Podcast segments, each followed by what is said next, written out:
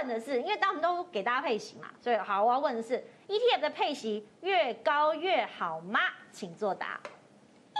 哎，真的大家都觉得不不认同哈，来志远，我们来讲一下，哎，真的是不是越高越好？好，配息哦，我觉得国内的投资人投资 ETF 最重视这个配息。那我一直强调哈，配息哦，息这个东西呢，当然来讲，如果我能固定收进来当包租公包租婆，当然很好。但是呢，我要强调这是一个奶酪陷阱啊。什么是奶酪陷阱？我们要抓一只老鼠的时候，是不是有捕鼠器？要吸引它，不能只放一个捕鼠器啊。所以呢，我们里面就会放一块这个奶酪在里面呢。那奶酪在里面呢，就会吸引它过来啊。但是这个陷阱呢，就是很多投资朋友就从这个报章、媒体、杂志上面，你可能会去看到所谓的配息率，他会强调哦，我的配息率非常高，非常高。但是殊不知，很多是奶酪陷阱哦。怎么说呢？我们先带投资朋友了解两个名词，以后呢，你学了哦，这个你看到志源在讲这个东西的时候，未来来讲，你就可以自己去判断，在新闻里面讲到这个配息率到底准不准。好，第一个叫单次单次的一个配息率哦。所谓单次配息率，就是说，假设这个 ETF 啊现在要配息啊，比如说它发零点二的这个股息，那么我们看一下它前一天的市价啊，或者是净值，假设多少啊？比如说假设是二十块的话，我们就拿零点二除以二十，这么算出来呢，就是一个 percent。好，这就是单次配息率。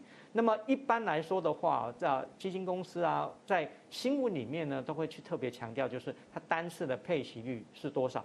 但是呢，通常来讲啊，这样还不够吸引人，因为呢，单次配息率呢只有一次，所以呢，这个时候呢，反而呢，有一些啊，大多数的这种投信公司会再去强调它所谓的年化配息率。年化是什么意思呢？就是说单次呢，可能是因为有的有的 ETF 它可能是一季配一次、半年配一次或一个月配一次都不一样。我们要看一整年的，这样子比较大家比较好比较啊，大高高低到底是怎么样啊，一致化。所以这个时候呢，他们怎么做？就把譬如说半年配的 ETF 呢，啊，一年会配到两次嘛，所以就把它乘以二。那么季配呢会配到四次嘛，就把它乘以四。那么月配呢会有十二次，一年十二个月，所以就把它直接乘以十二，去强调它的一个高配息。但是大家不要忽略了，就是说这个只是什么预估啊，就好像说有一档股票一第一季它涨了一百个 percent，我直接乘以四，说我这档股票未来一年可以涨四百个 percent，可以这样吗？不一定，除非它可以告诉我们它很稳定的去配息。举例来说，像零零五零的话就是这样子，它。第一次在配息的时候配的还蛮高的，但是最近一次配息，因为呃股东会延期，那有一些息没有收到，再加上已经过了这个除息的高峰期，所以它只有配零点三五，所以它这个差距其实是很大的，你不能用单一次的去进行这个配息率去进行判断。好，另外来讲就是说配息这个东西的话，呃，我们有讲过，它就把这个基金放到股票市场去进行交易是一样的。台股的话有所谓的除息。ETF 也会也是一样啊。假设它配给你息的时候呢，这个价格除息的时候呢，价格会掉下来。那价格掉下来的话，不代表说你已经赚到息喽，而是代表说你这个 ETF 一定要去进行填息了。啊，填了息，这个真正除息的钱你才是真正赚到的。所以如果没有，填息的话，譬如说，而大盘不好，市场不好，又往下跌的时候，这个时候你就不没有办法去赚到这个息，所以要特别注意一下，就是说我为什么讲是奶酪陷阱，就是它有所谓的这个配息的迷思，要提提醒大家做做注意。好，大家要注意，但是尤其是我们也要来看到说，如果我们在讲指数型投资哈，这一题也要回到两位哈，指数型的投资等于被动型的投资吗？请作答。哎，不是，哎是，哎好，两位不太一样。来，博峰，我们先讲，为什么你觉得不是？好，呃，其实指数型投资就是用指数型的工具去持有你的投资标的，嗯、那它是不是等于被动呢？也，例如说台湾五十好了，如果你是用台湾五十定期定额，其实它就是一个被动投资。可是你如果是例如说用 K D 指标去判断，那你 K D 呃，例如说二十八十去判断我什么时候进出场，你有主动的成分在里面嘛？所以它就会是一个主动投资，它就不是被动投资了。所以并不是说用指数型工具就一定是被动投资。那我这边也就是把给大家看，其实主动跟被动它有很多不同的分级。那你可以去判断一下，你可能是有选股择时，或是你不选股要择时。你根据自己舒服的一个情况去找出一个自己舒服的一种方式去投资就可以了。好，我们还是讲一下好了，因为你刚刚讲的这个所谓选股择时跟不选股择时，怎么样去分辨？OK，例如说定期定额，它就是不择时嘛。对对，但是你有没有选股？例如说你选了电动机车的呃电动车的一个 ETF，那你就是某个程度上去选了一个主题，嗯，那这样就是有一点主动的一个成分在里面了。是，所以你可能在选股上面主动或被动，在择时上面也可能主动或被动。那每个人喜欢或是舒服的样子会不太一样。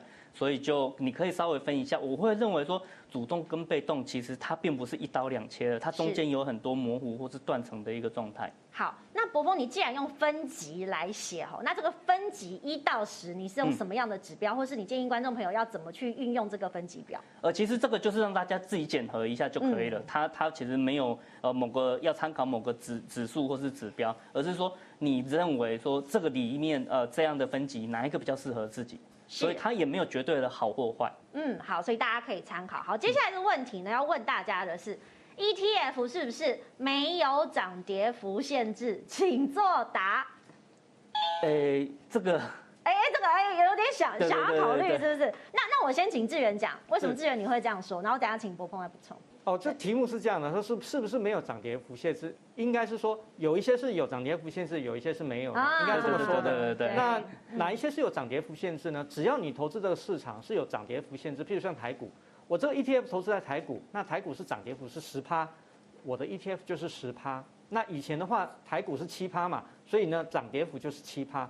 但是如果你的投资标的是在海外的市场，譬如是像美股或其他的海外的市场的话，因为美股没有涨跌幅啊。所以呢，也演变成你的 ETF 是没有涨跌幅限制的，所以是跟着股票市场走，对，可以这样说嘛？跟着你追踪指数的那个追踪的这些交易的市场在什么地方？在国内的话，多数几乎就是十趴；如果是在海外，多数几乎就是没有涨跌幅限制。比较简单的判断是这样子。好，那接下来呢？如果是呃有一些有涨跌幅，有一些没涨跌幅，那大家就觉得说，哎，有利可图。所以接下来这个问题哦，因为听起来。ETF 投资的风险比较低，所以如果我有钱的话，我可以全部 all in，请作答。哎，对，怎么怎么两个又不一样？好，那我们先请 all in 的人来讲，因为柏锋资产比较多嘛，可以这样说吗？好，我我我会这样讲啦，就是如果你突然收到一大笔的呃遗产，或是最近刚好乐透头奖就是你，那应该要怎么样去处理这些钱呢？第一个，你当然可以拿一些钱去犒赏自己，或是去圆梦都可以。但是，呃，如果接下来要投资的话，你要分批布局，还是直接 all in？那我会这样讲。我有一个朋友，他其实就是呃离职了，然后拿到一大笔的资遣费，大概一百多万，其实还蛮多的哦。然后我就建议他说，不要管任何事情，直接这一百万先全部把它 all in 进去。他不听，他就说，哎，我再慢慢分批布局好了。结果第一个月他觉得家里的冷气旧了，他就换冷气。第二个月他觉得他的车胎老了，然后就换车胎。不知不觉的那一百万就被他花光了。你如果是这种守不住钱的人，all in 其实是比较适合你的。那样怎么 all in 呢？其实你就按照自己的风险属性，例如你觉得你是稍微保守一点的人，也许你就可以用股债各百分之五十去投资。那记得 all in 进去之后，也许刚好遇到一个股灾。这个时候你可能会经历过，哎，股票下跌了，但是你有百分之五十是债券，债券涨上来了，那也许没办法百分之百的填补回去，可是以过去的历史，不管是网络泡沫或金融海啸，你是五十五十的股债比的话，你的最大跌幅其实都不会超过百分之二十，那我就相信，其实这个是你可以承担的一个范围，如果不能承担，再调整一下就好了。那股灾过后，你可能会发现说，你如果在股灾的时候，可以再把比例调回百分之五十，百分之五十，就像我所举的这个例子一样。你其实就算它股债各回到原来的高点，原来的点位好了，它只要有跌下下去再涨上来，那债券就是涨上去再跌下来。经历过这样的一个过程，你不需要去判断高低点，你只要做再平衡的这个动作，你自动就多赚到五趴。所以。再平衡本身就是一个机械化帮你做低买高卖，然后你就不用担心说，哎，我 all in 进去，如果遇到股灾该怎么办？就是用股债配置跟再平衡来去帮你处理风险，这样就可以了。好，伯峰讲的当然蛮理想化的。那我要请教志源，因为志源刚有点不认同，或者是蛮不认同的，是因为你觉得这个资金大小的比例要比较安全的守住吗？还是你觉得呃你会怎么样去分配？我觉得每个人的角度不一样，是因为视野的不同，观点的不同哦。假设我今天中了这个三次那个这个二十七亿，二十七亿的话，要不要说哈？总是要你留留一点钱去自己享受一下嘛。嗯、那至于说要不要 all in 呢？我觉得我比较喜欢去享受各个投资工具之间。不同特性，而举例来讲，ETF 的确投它的一个投资风险相对比较低。那现在因为呢，ETF 也很有多元化，那的确来讲，它会成为我一个投资组合里面的一个其中一个很重要的一个主轴。但是呢，我也会投资一些股票市场上面的一些所谓的它是很长期稳定的啊，比如说啊，我就推荐我妹妹，就是好几好几很多年前投投资了三十多块的这个技嘉，还有像这个台泥的部分，因为我发现到就是它过去二十年哦。每一年的配息率都非常的稳定，而且呢，它的整个一个配息率的部分都有到六七个 percent 以上。那我觉得这是很稳。结果没想到呢，不止赚到了息，还赚到了资本利得。所以我觉得就是说，它有不同的特性。